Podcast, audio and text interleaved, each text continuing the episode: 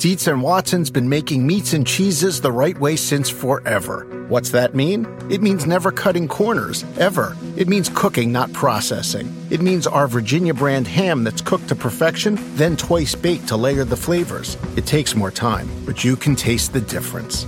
We come to work every day to do it the right way, even if it's the hard way. Because if it's not right for us, it's not right for you. Dietz and Watson, it's a family thing since 1939. For the ones who work hard to ensure their crew can always go the extra mile, and the ones who get in early so everyone can go home on time, there's Grainger, offering professional grade supplies backed by product experts so you can quickly and easily find what you need. Plus, you can count on access to a committed team ready to go the extra mile for you.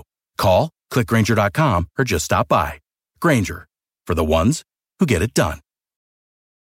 The trade deadline is basically upon us. We're going to be recording the mock trade deadline, Danny, 10 days from now. This early trade deadline, my body clock is all off. It's like I've traveled to a foreign country every year now, but this is like the third year of this already. So we got to get started. And I think the best place to do it is in the Central Division, where Andre Drummond might be the biggest name uh, who has been the discussion of trade talks. Yeah, he has been. And the, for those who are newer to this, the way we do it is division by division and then go through a bunch of different pieces of information for each team. And for the Pistons, I want to start with their fundamentals just so people are in the same place. They are barely under the luxury tax right now. Within five thousand dollars is where is where I'm seeing it. So that means you know you can't even make a make a ten day signing. You can't really do can't really do anything outside of giving your two way guys minutes. Now that is a circumstance that can resolve itself very easily through any sort of trade where they shed salary. Also, should they clear a little bit of wiggle room, the Pistons have trade exceptions worth 2.5 and 1.1 million, both of which expire on the deadline, and they also still have a portion of their mid-level exception left. That it started at 1.9 million according to what I had, and that will prorate. The mid-level exception starts prorating, reducing on January 10th, so that just happened. But so if they clear some salary, there are actually ways for the Pistons to add players. Yeah, and most interesting to talk about here is what the market has been for Drummond discussion that the Hawks could be interested, but James Edwards III of The Athletic reporting that the Pistons are not getting any offers with assets for Drummond, essentially just expiring contracts, of which the Hawks have uh, just a few.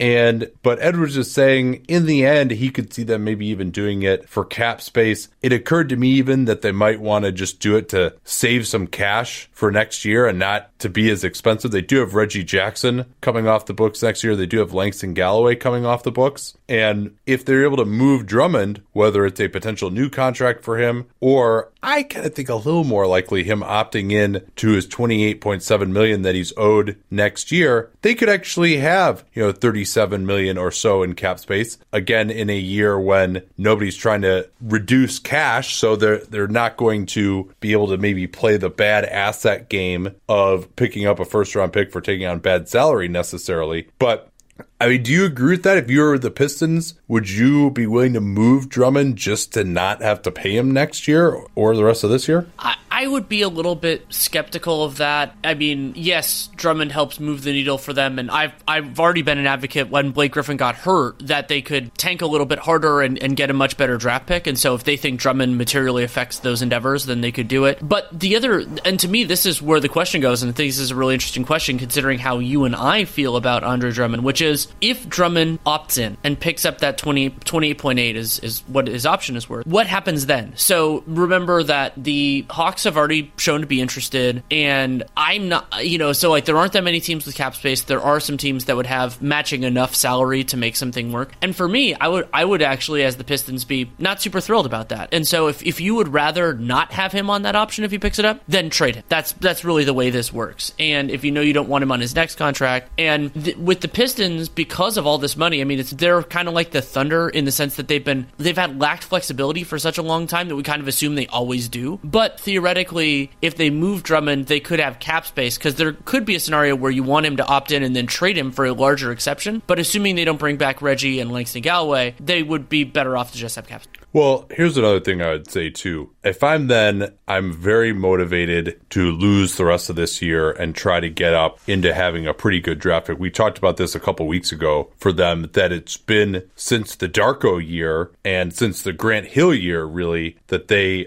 had uh, when you're talking about their own draft pick that they've picked you know top five. And it, even it, during their nadir after the Rasheed Wallace Chauncey Billup teams were done sorry we'll include Ben Wallace there too even though he left a little earlier uh just just because Feldman is going to come for me if I don't. Uh they're only picking you know eighth ninth every year. KCP Greg Monroe Drummond are the guys that they're getting. So you've noted this that where they are in terms of number of wins if they could just stop winning, which uh, they seem to be doing a pretty good job of lately, uh, then I mean they couldn't even beat the Pels last night with uh, pretty much every starter out for them other than Lonzo Ball at home. Then they'll uh, they'll improve that draft pick. So you have to think that Derrick Rose, he's probably the guy to me that has the most value on this team. Langston Galloway, both those guys making in the seven million dollar range, so they're pretty easy to match salary on them. Maybe even Tony Snell, who's had a little bit of a bounce back year, though I think he's playing the way he always has played. He just is getting more playing time in Detroit. So uh, Markieff Morris, who has a player option for next year at 3.3 million, and is back now from that foot sprain. I think that everything here should be on the table. It should be an absolute fire sale for these guys. The question is just what can you get? Right, and and I think with especially with Derrick Rose, it's entirely possible if teams are just playing a, the other teams are playing hardball because the market is just weak. That if to me, if offers aren't there, they can hold on to him and trade him next in the offseason. I think that's a possibility. You could argue, and I would, that the benefit of losing him because of how less competent their team will be would be quote unquote worth it. But it'll just kind of depend on where the offers are. And then another, a, couple other notes that are interesting for the Pistons. One, they do have all their own firsts and no extras, but they're really low on seconds. They don't have their own until 2024. And then they have a Lakers second in 21, which looks like it's going to suck. And then we don't know about Port. So their their kind of middling asset chest is a little bit weak. And then the other big question is they have all these young players, most of which are, are under contract for a little while longer. Are there any of those guys that they kind of want to cut bait on? Sometimes it's good to trade a young guy that you don't love a little early because then they're not as exposed. So I don't know, you know, that could be Khyri Thomas, but I, I think those aren't, you know, it's basically like, is another team still really, is the stickiness of when they were drafted still really useful to any of those teams? And I mean, they could do something if they don't think Christian Wood is going to resign. However, if the Pistons trade Drummond, Wood might see he's been talked about how he's happy with their with Dwane Casey and a lot of other stuff. Maybe you don't trade him even though he's unrestricted because you think he could legitimately resign. Uh, you know what I was thinking about on a Drummond trade is if I'm Atlanta, maybe I'd try to get Derrick Rose in that trade too, and then oh, maybe that would, might... that would be huge for them. Yeah, and remember he's under contract for next year too, so then they they could solve right. an issue that they have lingering. Yeah, for and seven million. I mean, they've got Turner, they've got Allen Crabbe, they've got Chandler Parsons. they've got like sixty million in, in expiring contracts, and they have um, some. The Hawks still have some cap space too, a little bit. Uh, yeah, you know, I mean, uh, you know, another team that could probably use Derrick Rose, Chicago Bulls. Yeah, the, and just to, to, get one more ball handler and score, and he'd probably be closing games for them at this point. And again, the fact that he's under contract to, for next year, no player option or anything like that, is pretty useful. Um, I'm trying to scroll down the list of teams that I think uh, could use Rose. I mean, the Wizards could, but they don't need him this year. They're yeah, and, and Wall's going to be back. I'm sure they're going to at least try to give him. Oh yeah, and Ish is signed for next chance. year. So um, Minnesota, from whence Rose came, yeah, could probably could probably use them as well. I mean, the the question is, what is the price? You know, a good second might be it. Uh, I would even, eh, well, nah, probably not. I mean, he might be a little. I was going to say Milwaukee could use him. He's probably a little redundant. Uh, but Philly could use him. Philly could absolutely use Derrick Rose. I don't know if he would be in their closing lineup necessarily. He might be in their closing lineup sometimes, but and he's not the greatest spacer. You do run into that problem. But you know, as an upgrade over Raul Neto and Trey Burke, so there's a lot of teams out there that I think could benefit a lot from uh, getting Derrick Rose to me. And so maybe, uh, and there isn't necessarily another guy out there on the market like Rose, especially one who makes as small a salary as he does. Um, I'll mention for Markieff yeah. Morris, um, I've thought about Portland as a potential option if they're not going for the bigger swings. You know, you hear about Kevin Love, all that kind of stuff. But Morris having that player option for next year, the Blazers have that possible flexibility. But I, I think he could potentially be a, a worthwhile add to their forward rotation. I mean, they need forwards in the worst way, even though Anthony Tolliver had a big game yesterday in their win over Charlotte. That's not going to happen every night. Yeah, so I mean, it seems to me like it's you almost want to get a lot of these guys off your team just to to get worse. You know, I'm not sure Dwane Casey is totally on board with that, but you know, maybe we saw a start of it. Although I think Drummond only played 22 minutes last night, but that's because Wood was better. They made a comeback with Drummond off the floor. Um, also, it does seem like the longer Drummond is there and they keep losing with him in the lineup, the worse it, his value gets. Uh, but I, I mean, I really, considering Blake Griffin's health situation, I don't really see a way that they even compete for the playoffs next year. I think they got to just go into the total rebuild here at this point in time. I could see Reggie Jackson. Who knows if he comes back, but you could see him getting bought out. Uh,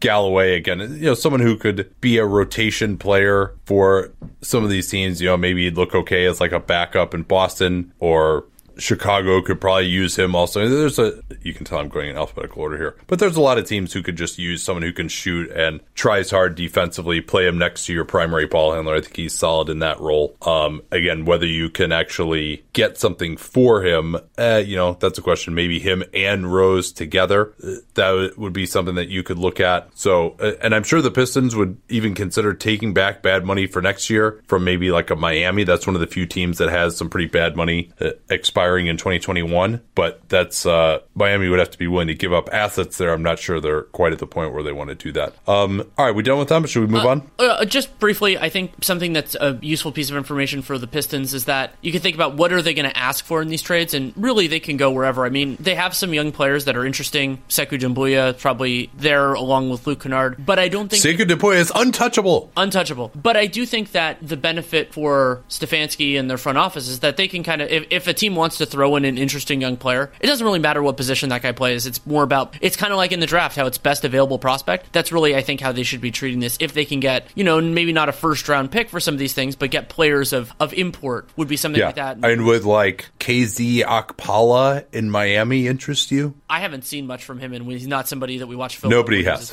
Yeah, he's he's a he's an international man of mystery. Uh, most likely player to be traded for them is obviously Andre. Though you yeah. can make an argument that it should be Derrick Rose, but it, it's Andre. Yeah, you know, Oof. I might even say Rose just because he has clear value and he doesn't make that much. Yeah, it's but, a lot easier but they might, salary. I mean, who knows? They might just want to say, "Hey, we'll we'll put him in bubble wrap the rest of this year, and he'll uh, he'll play the same role for us next year." All right, let's talk Cavs here. Where they at, uh, cap and tax wise? After, so they were right up against the tax as well um, before they made the Clarkson Exum trade, and now the Cavs have 5.8 million in wiggle room under the tax, which is important for them. They have a 3.9 million and 1.5 million dollar trade exceptions plus their full mid level exception, uh, which is, I mean, important if they could find somebody that they actually wanted to use it on, and from a pick perspective, they have all their own first, assuming they pick in the top 10 this year. That's that existing obligation. Um, but then that becomes seconds. And if that becomes seconds, the Cavs don't have their own for a while. But they also do have the Milwaukee 2022 first if it's 11th, 3rd.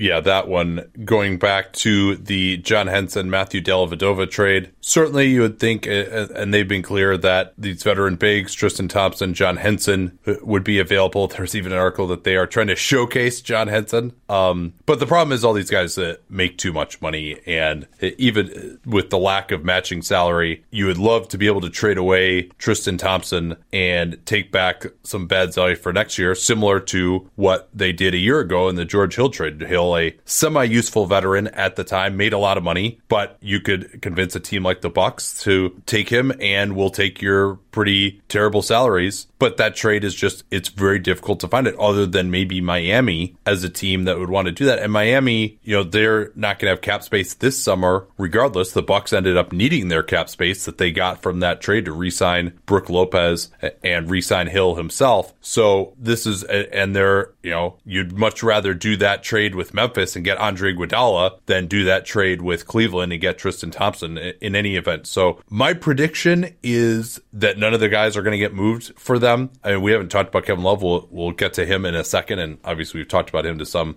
degree already uh, on previous shows, but of their you know, lower level expiring guys, I think Tristan Thompson, John Henson, like those are looking like buyout guys to me. I, Brandon Knight, you well, throw him in that category too. Here's what I'll say: is if Cleveland is really willing to get out almost scot free, I could imagine a trade like if the Hawks don't trade for Drummond, and it's basically just expirings for Tristan to get him to get him out. Maybe you get some sort of all right second round pick. Maybe so you're saying the uh, the Hawks would take Thompson? I mean, just to add to their center rotation, it, why not? Well, but they suck this year. They're not going anywhere, right? Yeah, I mean, but- the whole idea is to get someone that Is that, is want that to do. Is that how the front office is seeing it? I mean, remember our pressures Yeah. are, our pressures are different than than theirs. Yeah, no, I mean, it, perhaps that is the case that they are being pressured to get better this year, and Trae Young is unhappy, et cetera, et cetera. So, I mean, Tristan Thompson. champion Tristan Thompson has some appeal. Yeah, I mean, he would be like a real adult player on the Hawks. They don't have a, a lot of those, but uh, the Hawks don't really have. Uh, it would be rare that you would see that. Certainly, um, you know, that's a trade, the, the kind of trade that would be made like 20 years ago. Uh, and you know, maybe the Hawks would, in theory, want to re-sign him, but they have so much cap space, it doesn't matter to get Thompson's bird rights. Correct. And it's not like he has a low cap hold. So I, I, I understand that thought, but Well, and I mean, yeah, I, I thought about maybe, but I think Bazemore's just way better. Like something involving Bazemore, just to, if they need more bigs for the rotation with Scal and Collins still out. Yeah, Bazemore hasn't really made much of a difference. I mean, I know he's someone that we liked. He- He's done more than Evan Turner has, the guy he was traded for, but you know, I think he's had a little bit of a disappointing year. Um, bef- before we get to Love, something else that I think is is interesting about the Cavs is they have a ton of young players, and I don't think any of them, other than if we're counting Ante Zizic because he had that option decline, I don't think they're ready to, to move any of them. You know, Garland, Sexton, Cedi, who just got an extension, Windler, Kevin Porter Jr. So they could add more young guys if they want. Also, that's a lot when you consider that they're probably going to keep their own first round pick this year. So I, I think that they're it, that's another kind of piece of information in terms of standing pat is that they're not going to do any sort of those kinds of trades either, and they don't like. th- I I think it's really just kind of a love deal or almost nothing. Well, so I think it's going to be almost nothing in that case. I mean, Love is such a hard. He's such a hard player to move. To move three years, ninety-one point five million after this season, and Love is already in his thirties. So these are pretty clearly post-prime years for a player who never particularly relied on athleticism. And I think some people underrate how much a drop in athleticism for unathletic players matters because it's like, oh well, if you're a half a step slow, that's okay, but if you're a step and a half, two steps slow, becomes a big problem. We talked about his help defense a little bit yesterday. And yes, to an extent, the structure of Love's contract, the fact that it stays flat the next two years and then declines, is useful, but it's still too much damn money. So I I actually think you know you you brought this up before, which is when a player is overpaid, they lose a lot of control over being in a situation that makes them happy because it's just so much harder to move them. And Love is in that circumstance, and sure, maybe that, like that's what the money's for. He negotiated that contract after LeBron had left, so he could have had some misunderstandings about what the Cavs were going to be. But you know, he he made this bet, and he can lie in it for as long as he has to. Yeah, it seems like it. And that lying in bed is actually what he might have been doing uh, in some of those help defense situations last night against the Lakers. Um, so yeah, I mean, it's really we talked about potential destinations for him. I mean, if you put a gun to my head and I said, "Where's the most likely? Where does he actually make some sense?" Phoenix would probably be it. You know, they don't have a long term solution at the four. Offensively, he fits well with the guys that they have. I mean, defensively, they'll probably be atrocious uh, with him, but they can be atrocious without him too. And they'll at least get a lot of rebounds on the defensive end. And they probably don't have particularly realistic cap space aspirations. They could get to 20 million actually this offseason if, uh, actually, I'm going to adjust my sheet right now to project that they will not uh, keep Dario Saric around. So, th- and, and that could actually be powerful for them to get a veteran at the four. And so you think about it, would you rather go into this free agent market and get who you can get, or would you rather sign Kevin Love? And you Love might help him make the playoffs this year too, so that's not irrelevant. But or would you rather sign Kevin Love to a three-year, thirty million dollar contract? That's kind of similar. You know, he's at a similar age to where Paul Millsap was when he signed that type of contract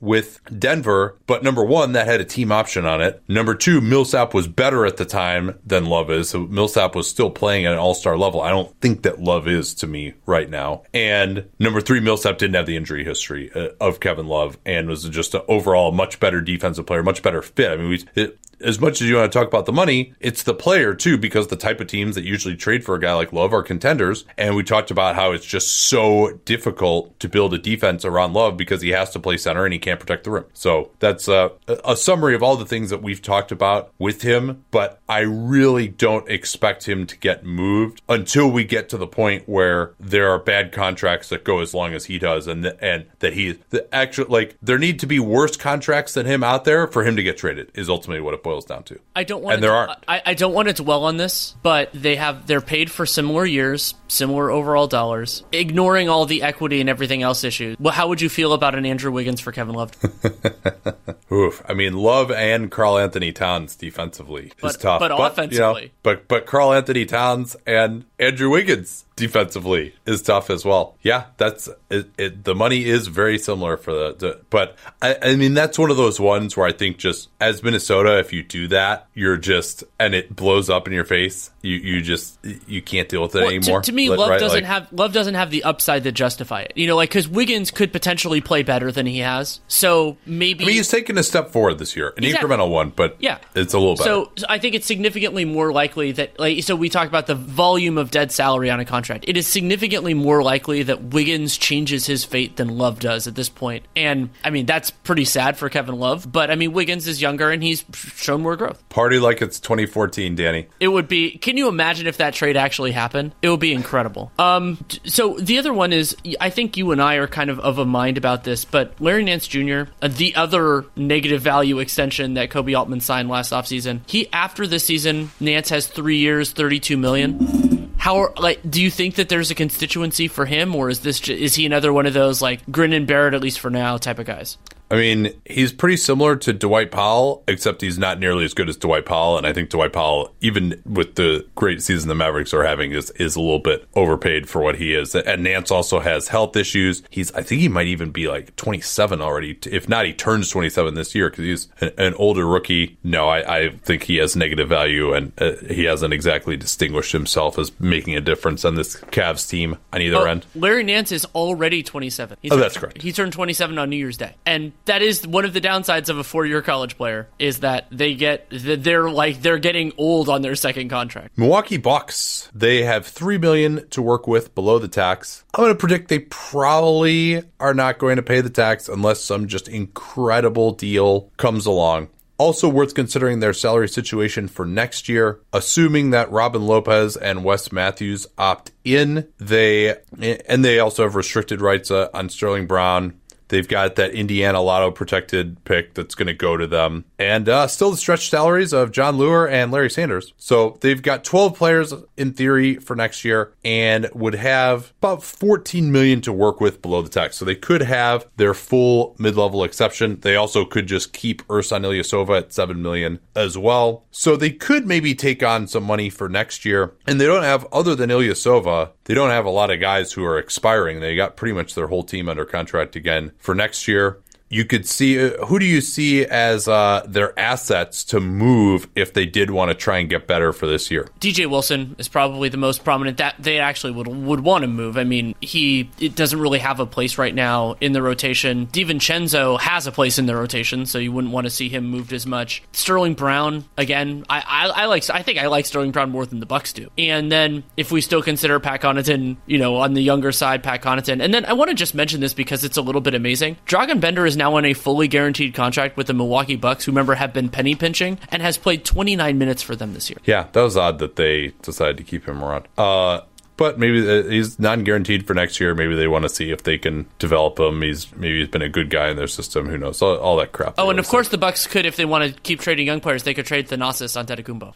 I'm sure that would go over Um, super well. Yeah, now DJ Wilson, who I know some Bucks observers uh, have uh, appreciated what he does. Maybe you want to keep him around because uh, if you're going to move on from Ilyasova next year, uh, worth noting too that Ilyasova has an early guarantee date of two days after the draft, so they would have to make a decision on him at that point in time, and they could always try and waive him and bring him back as well. He's not going to get claimed right around that time with a seven million dollar guarantee for next year. But maybe the thought is we want to keep Wilson around. But Wilson actually makes 4.6 next year. She doesn't even really make that much less than Ilyasova would for next year.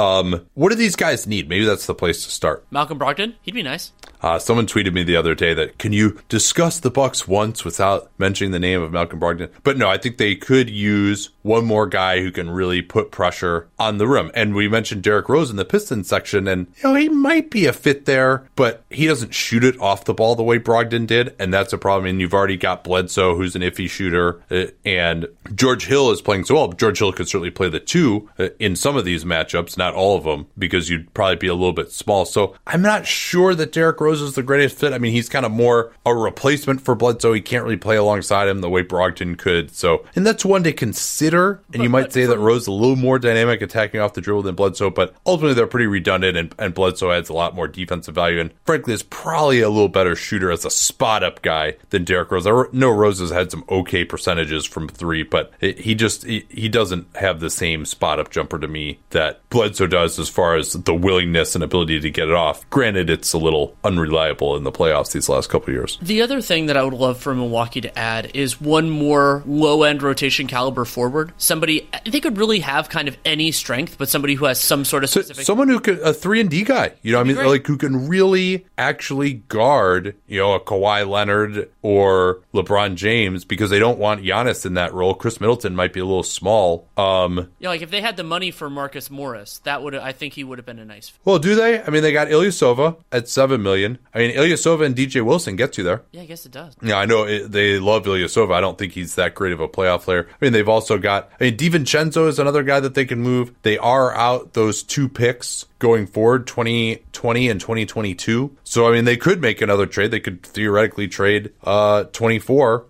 and 26. Uh, but you know, it doesn't seem like they would want to do that. But in, in theory, you should be all in. And th- those picks could have some value. The protection on would be interesting because some teams might be saying, "Hey, maybe Giannis isn't there anymore" as of that time. Um, but yeah, I mean, like, what kind of value do you put on DJ Wilson? I mean, he's at least like an interesting young player. I don't know if I see him as a starter necessarily. I think you would have to become like a really just an awesome shooter because it's hard to see him doing a ton else. Um, you know, it doesn't have a ton of physicality still, but a bit of a tabula rasa. I, I, I, he is definitely intriguing. Like that, we I've seen some signs from him, but Wilson, I, I think his best spot is at center, and supply there is insanely high. And remember, I- It's, no, I, I think his best place is, is power forward. power forward. Okay, so then yeah, he, he's too thin to play center. I was thinking of him more. He doesn't rebound if, at if all. To me, if he's a bench player, then have him as a bench center, and then you're not going to get exploited much. Uh, Yeah, I mean, maybe you could have, you know, play him and like a Bobby Portis type together on yeah, the second that, unit. that's kind of what I was thinking. And Wilson is in the the unenviable place for a team trading for him, where he'll be extension eligible in a few, you know, basically a few months, and they won't have enough time to evaluate. And then Wilson has, if they, if you, I mean, and they'll have another year to evaluate this if you don't extend him. Then he, his cap hold is pretty high, thirteen point six million, and depending on if you know, twenty twenty one, that's the year that so many teams want to have cap space. It might get a little bit fraught if you end up liking him to bring him back and still do everything you want to do. So I, I wouldn't be as high, you know, like I wouldn't give up a first round pick for him, but you know, like a, an all right second, you could, I could see a team doing that, especially if they have more of an their own tabula rasa in the front court, and then could just kind of see where he fits in. DiVincenzo, the advanced numbers for him has been awesome. He's got the best net rating on the team when I checked a couple days ago. Not shooting it amazingly well from three, but he takes some pretty difficult attempts. Would you be willing to move him for, you know, just a rotational upgrade for this year's playoffs, or does he have more value than that to you? If it's just a rotational upgrade, if to me, if it's not somebody who's going to have a chance of closing games, I don't think that I would do it. But if you could get, you know, like that Robert Covington or like somebody who somebody who really makes a difference, who could be a part of some rotations, or that that creator guard that could be a part of the closing rotation, in that case, yeah, I would I would absolutely consider doing it. But outside of that, no, I think I'd keep him around. I like DiVincenzo, and he's cost controlled for another few years, and and and he played well when he was with the starters.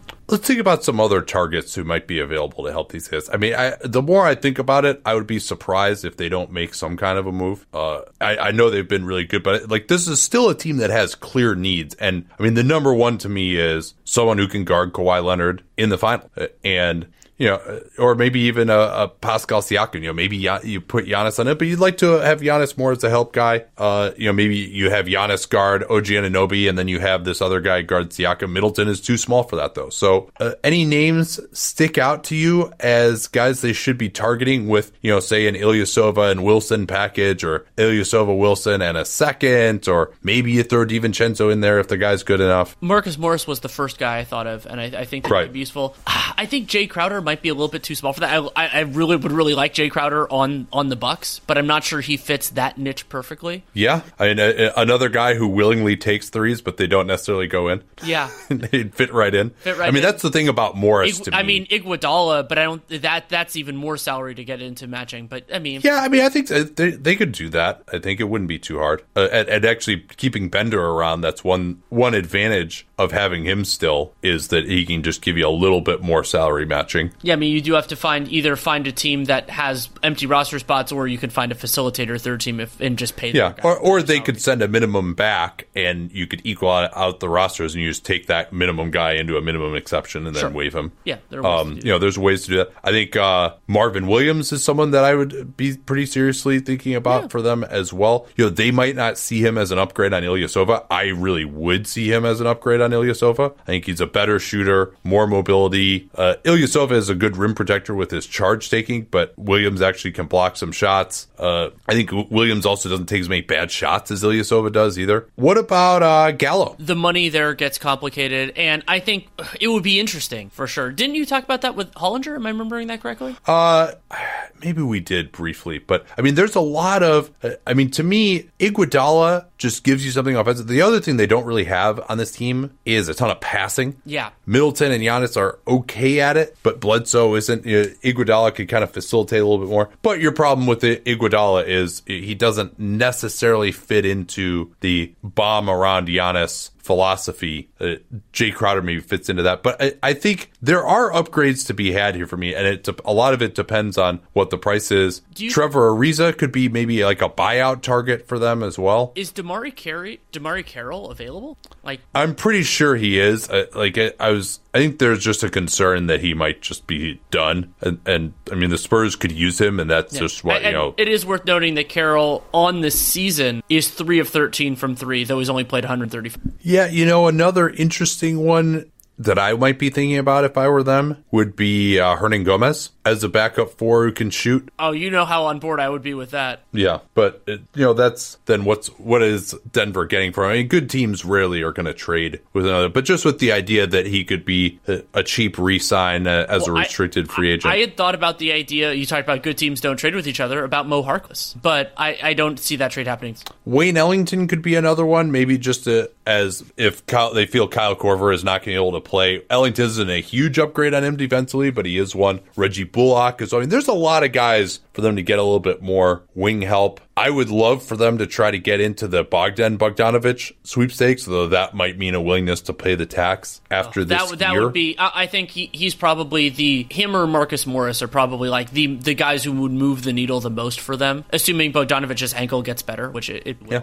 Um, I mean, Robert Covington could be a target. I mean, there's there's a lot of guys out there. That's why I expect them to make a trade because it makes too much sense for them to get some of these guys, and maybe they get another one in the buyout market too. And, and they they have a lot of depth, but I'm still I'm just like, all right, Connaughton and DiVincenzo and Ilyasova. It's like like these guys just aren't qu- even Bledsoe. I I want guys who can be a little more reliable three point shooters than those guys at Well, the end of the day. there's a broader point, which is with the incentives involved here, Giannis uh, deciding on his extension and talented teams all over the league right now. You have some some interesting teams in the East, and then of course, if they make the finals, some really good teams in the West. That I don't think the asset price is going to be so high that you you damn well better dot your i's and cross your teeth because you can't. And so I think they owe it to themselves to do that and not not have these correctable flaws that could end up costing them. Yeah, and obviously we know that this is uh, pretty damn important here for them. All right, let's move on here to the Indiana Pacers. Very quiet around them. We haven't really heard anything, and they do have a lot of players and a lot of depth and a lot of assets, but also hard for them. I mean, with Oladipo coming back, they don't really know what their team is, and they're going to have good players who aren't even going to be playing, uh, like T.J. McConnell and Jeremy Lamb and Aaron Holiday. And you'd love for them to have. I, I'd say their biggest need is you know a stouter wing defender than T.J. Warren, who certainly has improved in that area, but he's just not that strong. But uh, you know, like so, who's going to guard either Jimmy Butler or Pascal Siakam on this team? That's uh, kind of my question when you get into the playoffs if they're really looking for an upgrade. Uh, and they also are out a bunch of seconds and their 2021st from the Brogdon trade. I'm guessing they don't do anything. It's not necessarily their style really to do anything either. They there's not much that they can upgrade other than that one position that I talked about. I think they want to see what it looks like with this group. Maybe we could see more from them in the offseason. I agree. And also I think that they they probably want to see a little bit more from their young players. I mean, Aaron Holiday had a had, did, did a pretty nice job in their win on Monday. And then TJ Leaf, it seems like they all just always like him more than I do. I've been even though he's a Bruin, I've just never really been fully on board. And I think that they do need to figure out if the end game, and I, it's been better than I expected. I will, I will fully acknowledge that at least so far, though this isn't the playoffs or anything like that, that the Miles Turner Sabonis combination has done better. But is that is that the long term? And is it possible that you talked about not having somebody to guard Jimmy and Siakam and all those type of guys that they end up having the rubber meet the road in April in that context? And so maybe it's you keep Turner now and you and you play it out, and then whatever happens when they're both eligible to be traded in July, you move one of them. Yeah, so you know maybe it's a a, a truer combo forward like a Crowder who could come off the bench but also close some games for you. Maybe I mean he doesn't help their rebounding problems that much. So yeah, I mean I really do think that they probably end up standing pat here, uh, especially with Oladipo coming back and it being so in flux. This being the first year of Turner and Sabonis starting together. That you know if they wanted to move some salary, I mean I guess it would be Lamb or Doug McDermott or TJ Leaf would probably be the options there. But that doesn't get you, you know, that gets you to like a Crowder level, but it, not much beyond that. And you know they I they like McDermott shooting off the bench. He has been shooting it extremely well from three this year. So I, I think these guys got their teams. I just don't feel like there's going to be they don't have any kind of tax or or cap considerations. Uh, I mean, they are for next year going to be 14 million short of the tax. They're not going to go into the tax uh, under Herb Simon is pretty much what all the port- reporting indicates. So, but they got plenty of room to use a, a mid-level exception next year should they care to. So there just there just isn't the impetus here. I don't think, uh, especially with you know if Oladipo were healthy all year and they're like, all right, we're really going for it. That'd be one thing, but I I don't think that's the mentality. I think they'd be happy with. Uh, I mean, I don't want to say happy with a first round loss, but uh, they've got all these guys under contract for a long time. They're young. I, I don't think there's just the urgency here. Do you want a most likely player to be traded here? Oh yeah, we didn't do that for the Bucks, did we? Uh, for the Bucks, I'm going to say DJ Wilson because it's it should be Ersan Ilyasova, but it's not because Budenholzer loves him, and I just I think that's a very real thing. And for this for the Pacers, it's really tough because they just don't. I'm going to go maybe McConnell just on the logic of if they like Aaron Holiday as their backup point guard, they're going to add depth to the guard rotation as soon as Oladipo's back. So maybe they maybe they make a move on him, but I don't expect them to at all. Yeah, maybe it'd be Jeremy Lamb, who is even with Oladipo out, he's not closing games now. Holiday has usurped him. It looks like that would be my pick. Maybe there's someone who's interested in him, but like you're saying, I, I don't. It doesn't seem that likely to me. Chicago, another team that just has not been talked about as potentially making a move at all. And do, do you think that they would try to make a move to like push for the playoffs this year? I mean, it seems like, it, especially with this Wendell Carter injury, that it's it's kind of over. But and there also are not necessarily any difference making centers out there either, and they don't really have any big expiring contracts. So uh, you know, if they wanted to like try to get Tristan Thompson or something, they don't really have anyone to send back there at this point so in time. I, I, wanted to throw an idea at you. I don't. I'm not advocating for this because I think that yeah. it's too much of a risk for the other team. But if they don't think he's out for the whole year, or basically as a lottery, as kind of like a, a, roll of the dice. Remember, Portland has that weird. They could have like 12 million in cap space or something else. Would they consider a Hassan Whiteside for Otto Porter trade just because Porter could be a useful part if he could stay remotely healthy of their 2020 slash 21 team? Oh, I think it would probably be too risky for Portland, uh, especially uh, just. I mean, who knows, man? The, the guy is what has he played 15 games in a Bulls uniform, and he's got these hip issues. That I mean, that's before we even get into this foot thing that, that seems pretty scary.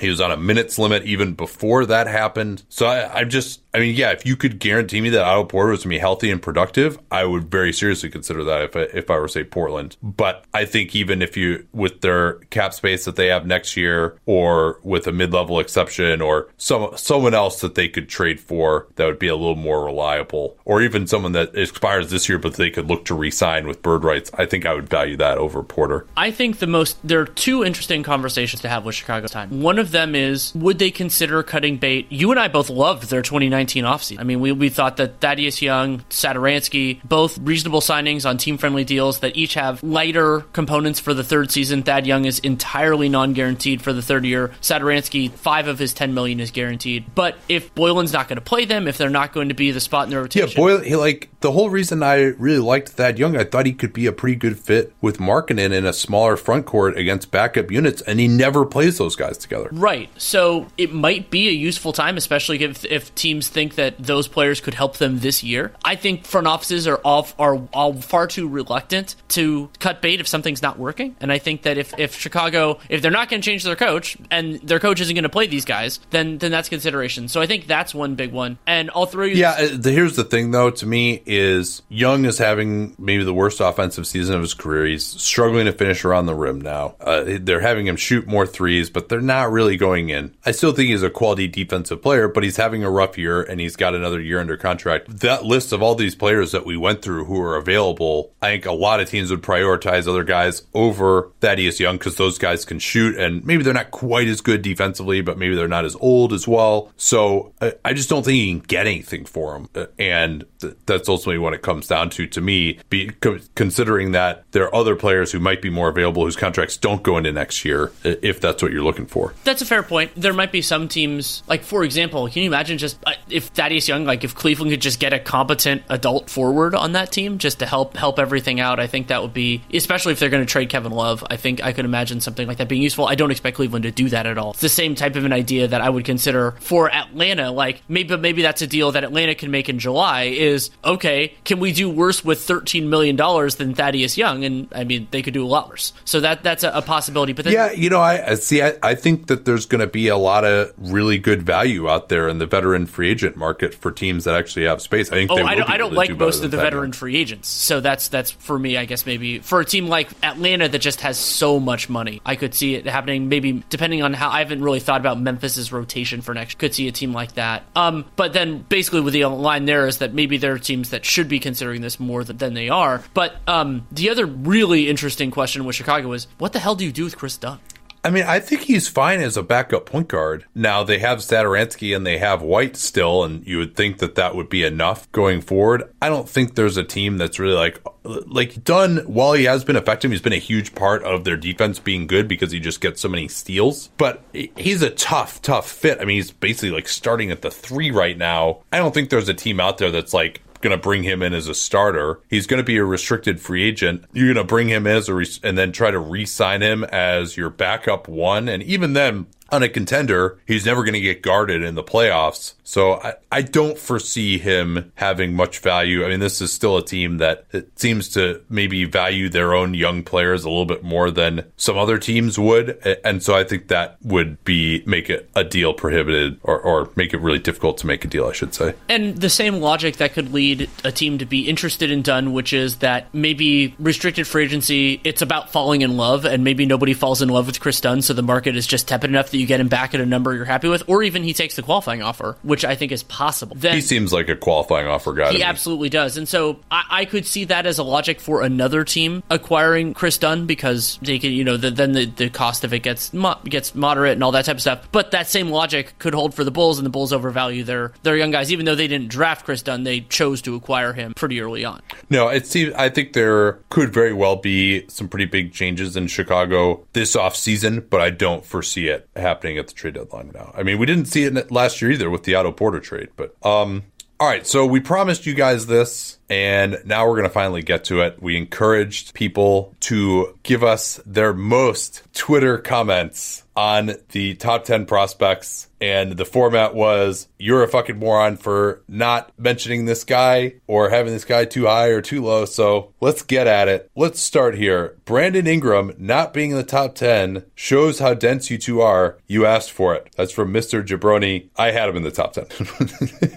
he was number nine for me. And I think I had him 11th in the same tier. All right. Well, that that shows how dense you are It, it- in that apparently, case. apparently, it does. Um, well, so uh, Ingram, uh, I did have uh, I, the one player that I talked to about this list. He said Brandon Ingram is way too low, Booker is way too low. You got Ja and Trae Young too high. He would have had Ingram. I don't know if he would have had him above. He might even said he had would have had him above Zion. I think he was just worried. You know, Zion hasn't proven anything yet. I think I think that's uh the way a lot of players see it. Is just like you really have to have been around for a while and proven something. And I think the fact that Ingram and Booker are, are more veterans who had played against this guy's team and it had had some good games, uh, where it just uh, for players they determine who's good because they see guys, they see the scouting report, they prepare for them, they play against them, they form an opinion. It's just most players are just not going to see rookies, second year guys as as good as guys who have been around and kind of proven it in the league. But you know, Ingram certainly to me, he could end up better than any of these guys. It, it's very possible. I think we were worried about his shooting not being real, worried a little bit about health. You know, he's, he's kind of not necessarily the uh, deep vein thrombosis thing, but just he's got pretty thin, has some nagging injuries a lot of the time. But and he wasn't deserving of being in this position last year, and he's taken an unforeseen leap forward. I also still worry about him defensively. I thought he was at the end of that Jazz game, for example, he was awful, like miscommunicating. He can't get over a screen if he's going to guard threes. Uh, doesn't do that much as a help defender. The on-off numbers are really bad for him defensively, and they've always uh, have been pretty ugly. So those are the concerns about him. Uh, where do you want to go next year as far as uh, some commentary? Uh, somebody criticized us for mentioning OG and not Matisse Thybulle. Couple reasons for me. One, guys that can check bigger forwards are just way more valuable than intriguing defensive guards, and also because Thybulle, you know, he he can do. There's there have been some interesting performances in terms of getting around screens and all that type of stuff, but he hasn't. You know, he's it's early in his career, and uh, Thybulle, you know, he could absolutely be in the conversation. I wouldn't necessarily say the top ten conversation, but like you know, being an intriguing young player, and also generally low usage wings, it's harder for them. And and OG, like I just think that what he does defensively, if it works, the theory of that is more valuable than Thybulle, unless Thybulle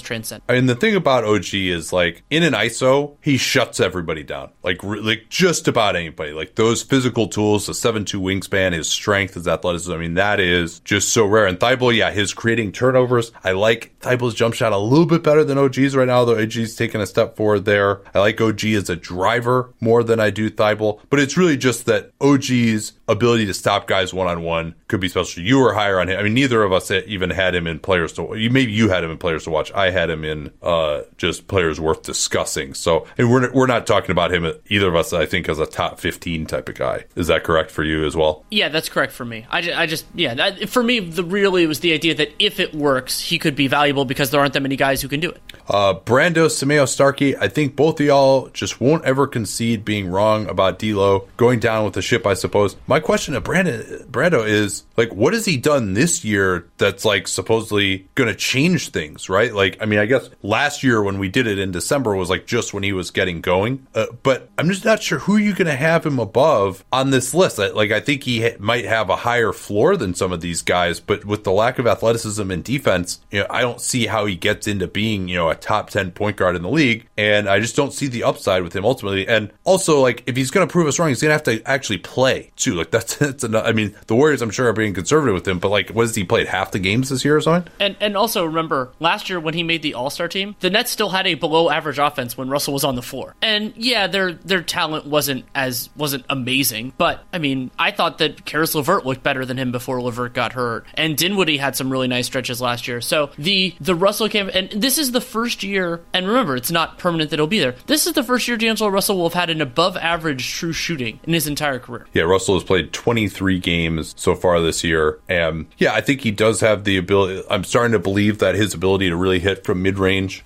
is huge. But it also, he's one of these guys where when he really has it working, it could look really good. And then he gets on the highlights. And, and then, you know, when he has his typical 9 out of 23 for 23 points game, that just doesn't really show up for a, a lot of people. Uh, Nick says, not a Heat fan, but what makes you skeptical of Herro being a 40% three point guy? He was it really well from the stripe in college. Doesn't that seem to imply that 40% is within reason? Yeah, he didn't shoot it that well in college by my recollection. His he takes a lot of really difficult shots too. He- so maybe I'm being too hard on him was- though. I, I think it, it uh, like just anybody being a 40% three point shooter on those that difficult of shots is your null hypothesis is he's not going to be. So that, that's part of it. But I'm not saying it is it's impossible. But I would say more likely he's kind of more 37% gunner type than 40% just absolute knockdown. Herro shot 36% three at Kentucky and took 169 threes, and he did make all, almost all of his free throws, but he took 93 though. So he took more, you know, some part of the reason you use that is to build up the sample. And Herro, like, I think the main point is the one that you just got in, which is expecting anyone to shoot 40% from three is a lot. And especially if you're ratcheting up, as you talked about, the difficulty of it. Right now, Herro is shooting 76% of his threes are assisted, so that, that's actually a little higher than I thought it might be. But some of his assisted ones are actually way harder than the average assisted three point.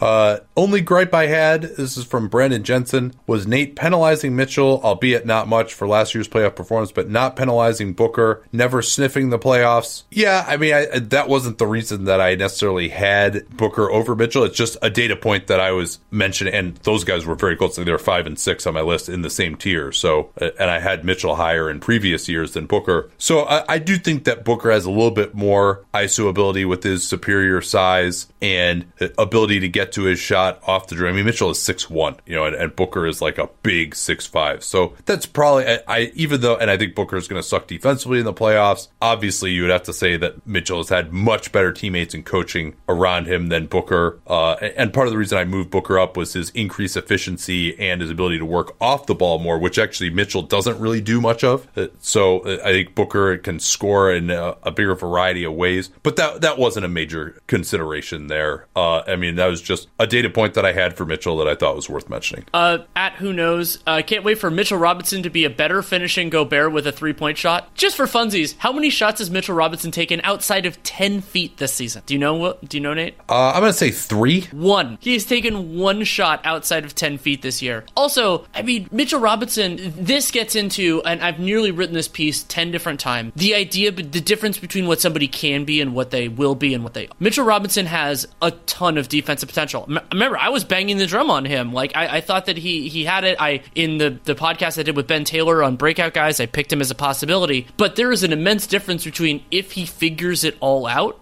and him figuring it all out, which Mitchell Robinson pretty clearly has not yet done. And I, you know, there, and I, I want fans to be enthusiastic, and, and it's great, especially for the Knicks, considering how decrepit their franchise is, and and that the the future doesn't look too much brighter, at least in the near term. But especially if what you're doing is levying criticism on people who do not have your same biases, it's probably good to think about. Oh, maybe I'm seeing this a little bit differently. And yeah, on a similar uh, line, or do you want to talk about Mitch? Oh no, no, no I, I, I'm pretty much in agreement with you there. I mean, like I thought maybe Mitchell could be a, a game-changing defender, but you know, I mean, Rudy Gobert, he's younger than Gobert, but I mean, Rudy Gobert is one of the greatest defensive players of all time. Just because Robinson has some similar physical skills doesn't mean he's going to get there. Like Gobert plays incredibly hard. He, you got to remember that Gobert came up in the European system, was playing professional a lot. Mitchell Robinson doesn't have that type of experience. I'd like to at least see uh, Mitchell Robinson starting over Taj Gibson if we're going to anoint him the next uh, Rudy Gobert right now.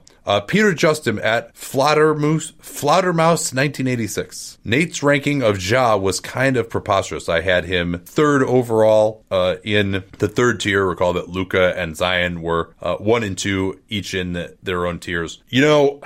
I think the way that things have played out in the couple of weeks since we've done that is continue to show uh, how good he can be. And this Memphis offense has been one of the best in the league over the last month. And I understand uh, this part of this too is my philosophy that younger guys are going to get bumped up a little bit because they have more paths open to them. I'm really prioritizing the upside. You know, if you compare Ja to say uh, Jaylen Brown, Jaylen Brown is uh, probably a better player than Ja right now. Ja has some issues with his defense and, and he's got to get a lot better. But Jaylen Brown is uh, some of those paths are closed off to him a little bit, even though he's gotten better this year. Whereas Ja is the sky is the limit for him. And when you throw in the fact that he shot it pretty well, he's added a floater from college. He his athleticism is you know probably top one percentile of point guards ever. Great vision. He can get by anyone one on one. It seems like in an ISO, which they, I wish they would go to that a little bit more, especially at the end of games rather than, than pick and roll. And he's unbelievable in transition. I think he can be passable defensively. His, his defensive effort hasn't been nearly as bad as I feared it might be. I mean, the guy is really, really good. And the flashes that he shows, maybe you can argue I'm overrating just like how awesome some of those highlights are with him. But, and there aren't other players who are doing this type of stuff. I mean, he's having one of the better seasons that you're going to see for a, a, rookie point guard uh, who, I mean, he's kind of halfway between a first year and second year guy with his, uh, or first and, and second year guy coming out of college, a freshman and sophomore because he's pretty young. I really like him. And you could say, hey, he hasn't proven it enough yet. I understand that. But I think the crazy upside to me is there. And that is what I, my personal value is on this list. I will contribute in that if we were doing it again right now, I would probably be moving Ja up a little bit. I don't, I'm still the same, same misgivings that I had, but the more, the more I watch him, the more impressed I am. And there's, there's still a lot of room to grow. And you talked about the physical potential. I'll just do this one briefly. Um, from, of course, appropriately, Go Spurs Go, not even a whisper of the young Spurs studs. All good, see them at the All Star game 2022. A note on that. To, in order for somebody to make the All Star team, they have to be among the five, let's, let's do say guards, because that's what a lot of the Spurs studs are. They have to be among the four or five best guards at their position.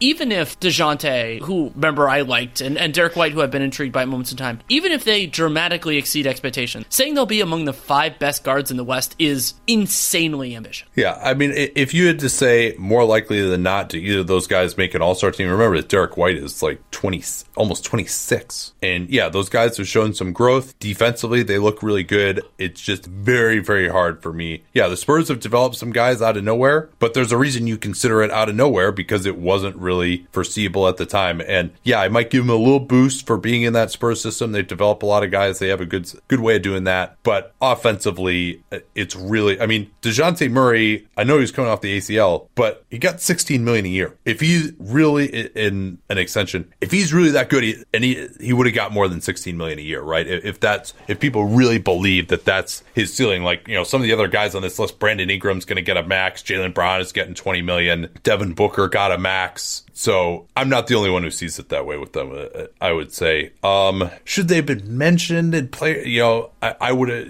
like as guys that should have been talked about. Well, Derrick White's ineligible. I mean, he's, he's, already he's already too old. Um, uh, yeah, no, that's a great point. I mean, I guess it would be Lonnie Walker is the other one yeah, that he's thinking and, of, right? I mean, and Lonnie Walker at the time we did this list had played what like 150 minutes this year. Yeah, and he still has a 52 percent true shooting. So I mean, Lonnie, yeah. Lonnie, Lonnie Walker might even be the stronger archetype for the thing we the Michael Porter thing of the highlights are great and then the rest of it you kind of forget because he's had some really impressive moments this year. But it's the over that's why you kind of look at the overall sample and you consider the flashes too because the the flashes can get more frequent. That can be a, part of it. Um, is an interesting. Here, can, can, I do one actually? Sure. Uh, since we're on the Spurs theme, uh, Duncan Manu at Manu underscore Duncan. This I think is reacting to the idea that Luka is like the best twenty year old ever, and he said Duncan was all NBA. Tim Duncan was all NBA for his first eight years. He was 21 as a rookie. I'm guessing he probably would have turned is uh, would have turned 22 by February. Let me actually, I'll double check that. No, yeah, his season age was 21 uh, in 97, 98. But he made the All Star team that year, and then the next year he was arguably the best player in the league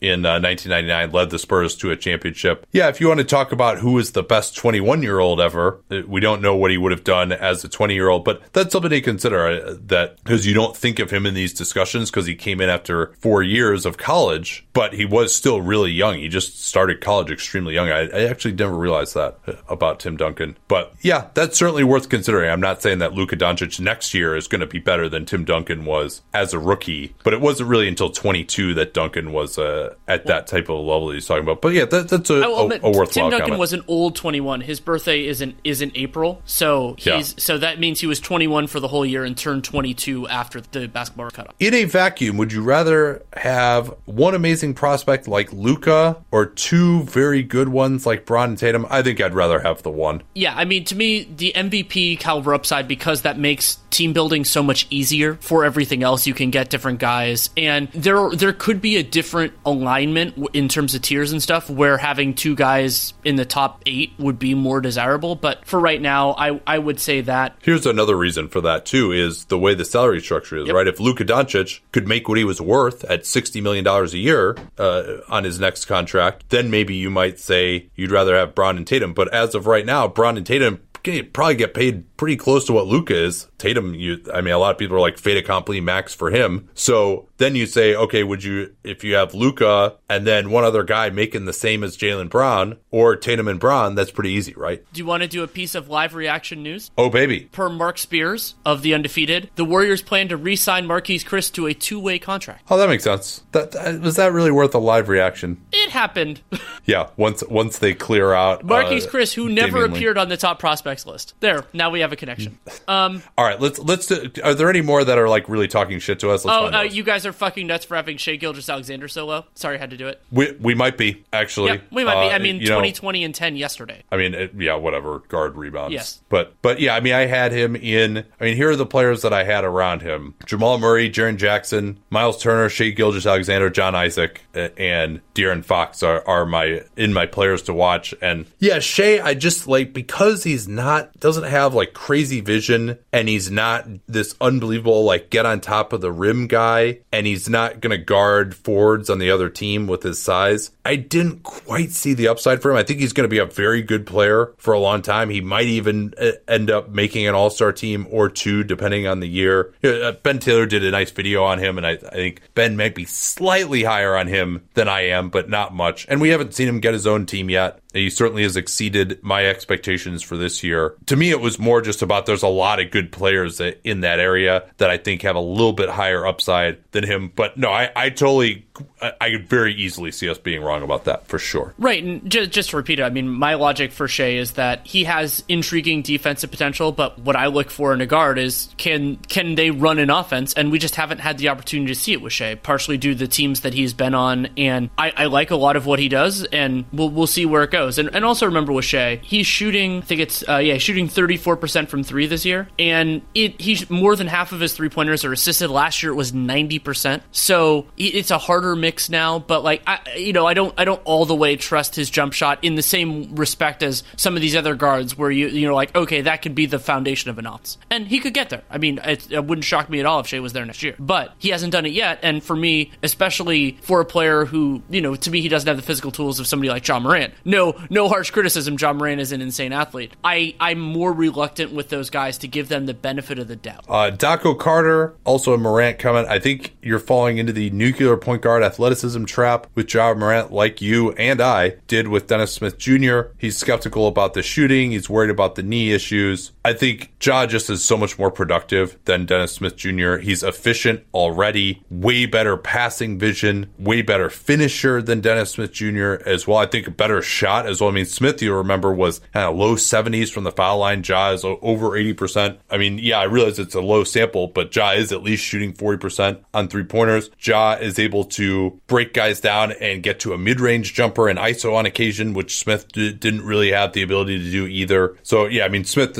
I, I think he's still at the lower end of his outcome. He's also had, he had more injury issues than Morant as well, where with the torn ACL uh, back in high school. So, has dealt with a few weight issues. I think he, he's got a little bit more issues there, whereas Ja is like pretty pretty thin, which uh, I think it helps hopefully for injuries. So I, I think Ja is just on a total different level than DSJ. He's better than him in every possible area from a skill level standpoint, and doesn't have the uh, the same character question marks that DSJ did also. So I, I I mean, I, again, I acknowledge that maybe just from a highlight standpoint, maybe that's what I'm getting seduced by too much. But like, I, I granted this comment came a couple weeks ago, but like the guy's producing, man, and at this young of an age, there there are not many players who have produced at this kind of efficiency and usage, and then you throw in the distribution as well at the point guard position. Uh, I think there are two other kind of comments that we should get to. One is we okay. got a series of Venom, some of which I think Ben got, and then others were just not included in that of of Ben Simmons stuff. And with Simmons, you know, some people it was, oh, you underrate his defense, um, and others it was he's in a really bad system or things like that. And I think what what makes Simmons such a challenging player to rate, and part of how you and I have wavered, I had him third last year. I had him over Luka last year and moved him down, is because I don't think there's as much versatility. Yes, it is true that this system doesn't fit him great, but if Ben Simmons is your dominant offensive player, if he is the guy, the straw that stirs the drink, how good is that offense going to be? And yes, he's a, he's a, a big defender. The I'm sure that Jayson Tatum stands will get after me, but I think Simmons is a materially better defender than Jayson Tatum. And, but Simmons, if he's in anything other than that best system, his value drops precipitously because he will not take jump shots. And while he's getting better at doing the off ball stuff that is required of non shooters, it's so much to ask. And so, you know, like we're getting, you're getting into really high level players and, and guys like you could put Jaylen Brown in a lot more circumstances and have him succeed, really raise the, raise the bar over Ben Simmons. That's why he's in that place for me. And Simmons could prove me wrong. And we're dealing with him in a tough circumstance in many ways because he's such a bad fit with Embiid, but it's still what he's done. Two things I'll add. We're going to get a good look now with Embiid out for some time here. This system that Simmons is currently in is about as friendly as it could be. He's got Mike Scott and Al Horford. It's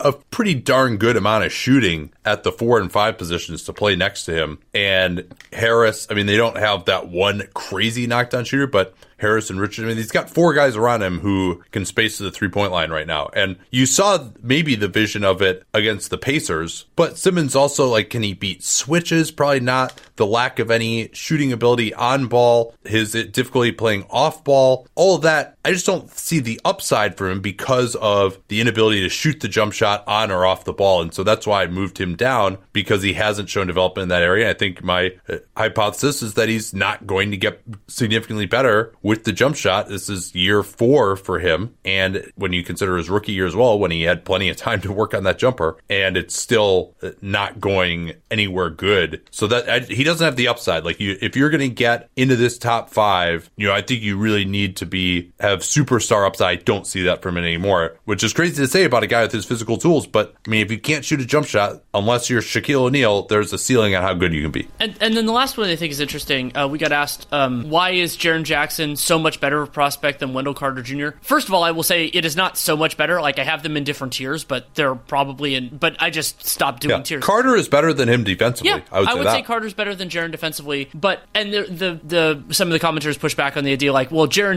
gets to shoot and Wendell Carter doesn't. Yeah, that's fair, but also I like Jaren's jumper a lot better. I think that it's better mechanically, and yes, Wendell Carter is not in the most favorable circumstances. He's also 12 of 60 from three in his NBA career, uh, 76 percent from the free throw line, and when Carter again not in a favorable circumstance, he, when he was at Duke, yeah, he made 40 41 percent of his threes. He took 46 in the entire year. So there are always people with the closer college line and the small sample sizes that believe that guys who shot well in college, that's just who they are. And a lot of times that's small samples. I still think Jaren has the higher defensive upside. I mean, uh, with the ability to switch, a little better shot blocker, and also, I mean, the guy is taking 8.2 threes per 36 minutes and making 42% of them. Like, that is just such a crazy valuable bomber. He's got more versatility than Carter, too. He can play the four or the five. Carter can only play the five. And yeah, I mean, Jaren was another one that people said we should have higher, and I I feel that. I mean, there's a lot of guys who are really good at right now, and but I mean that three point bombing from that position, especially if he can hold up defensively and on the boards at center, which is looking less likely, but it's still a very significant possibility. And he's just shooting on the move, getting that many shots off, hitting that kind of a percentage. I mean, that's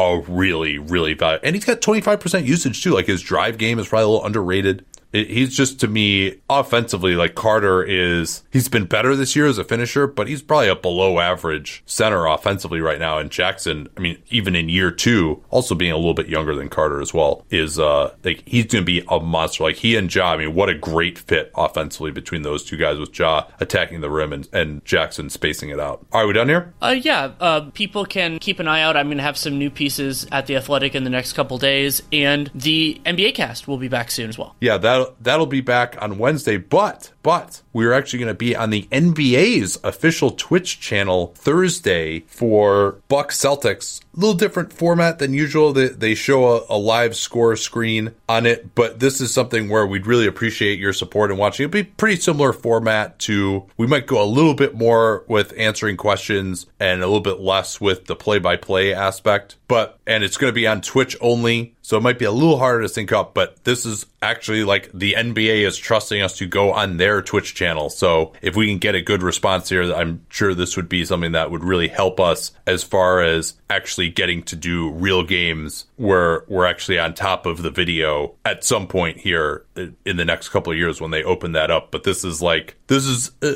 good for us to actually be doing something official with the NBA. So uh, looking forward to doing that. Hope you can check that out. 8 Eastern, 5 Pacific on the NBA's Twitch channel, twitch.tv slash NBA. So we'll uh, hopefully see you guys then. And obviously the rest of the week for Dunked On as well. Caesars Sportsbook is the only sportsbook app with Caesars rewards. That means win or lose, every bet brings you closer to the types of perks only Caesars can offer, like hotel stays at over 50 iconic destinations, bonus bets, daily profit boosts, tickets to the game, dining, and so much more. Whether you're a new or existing customer, Caesars Sportsbook is always rewarding. Must be 21. Gambling problem? Call 1 800 Gambler. Caesars Sportsbook. Don't just spectate, participate.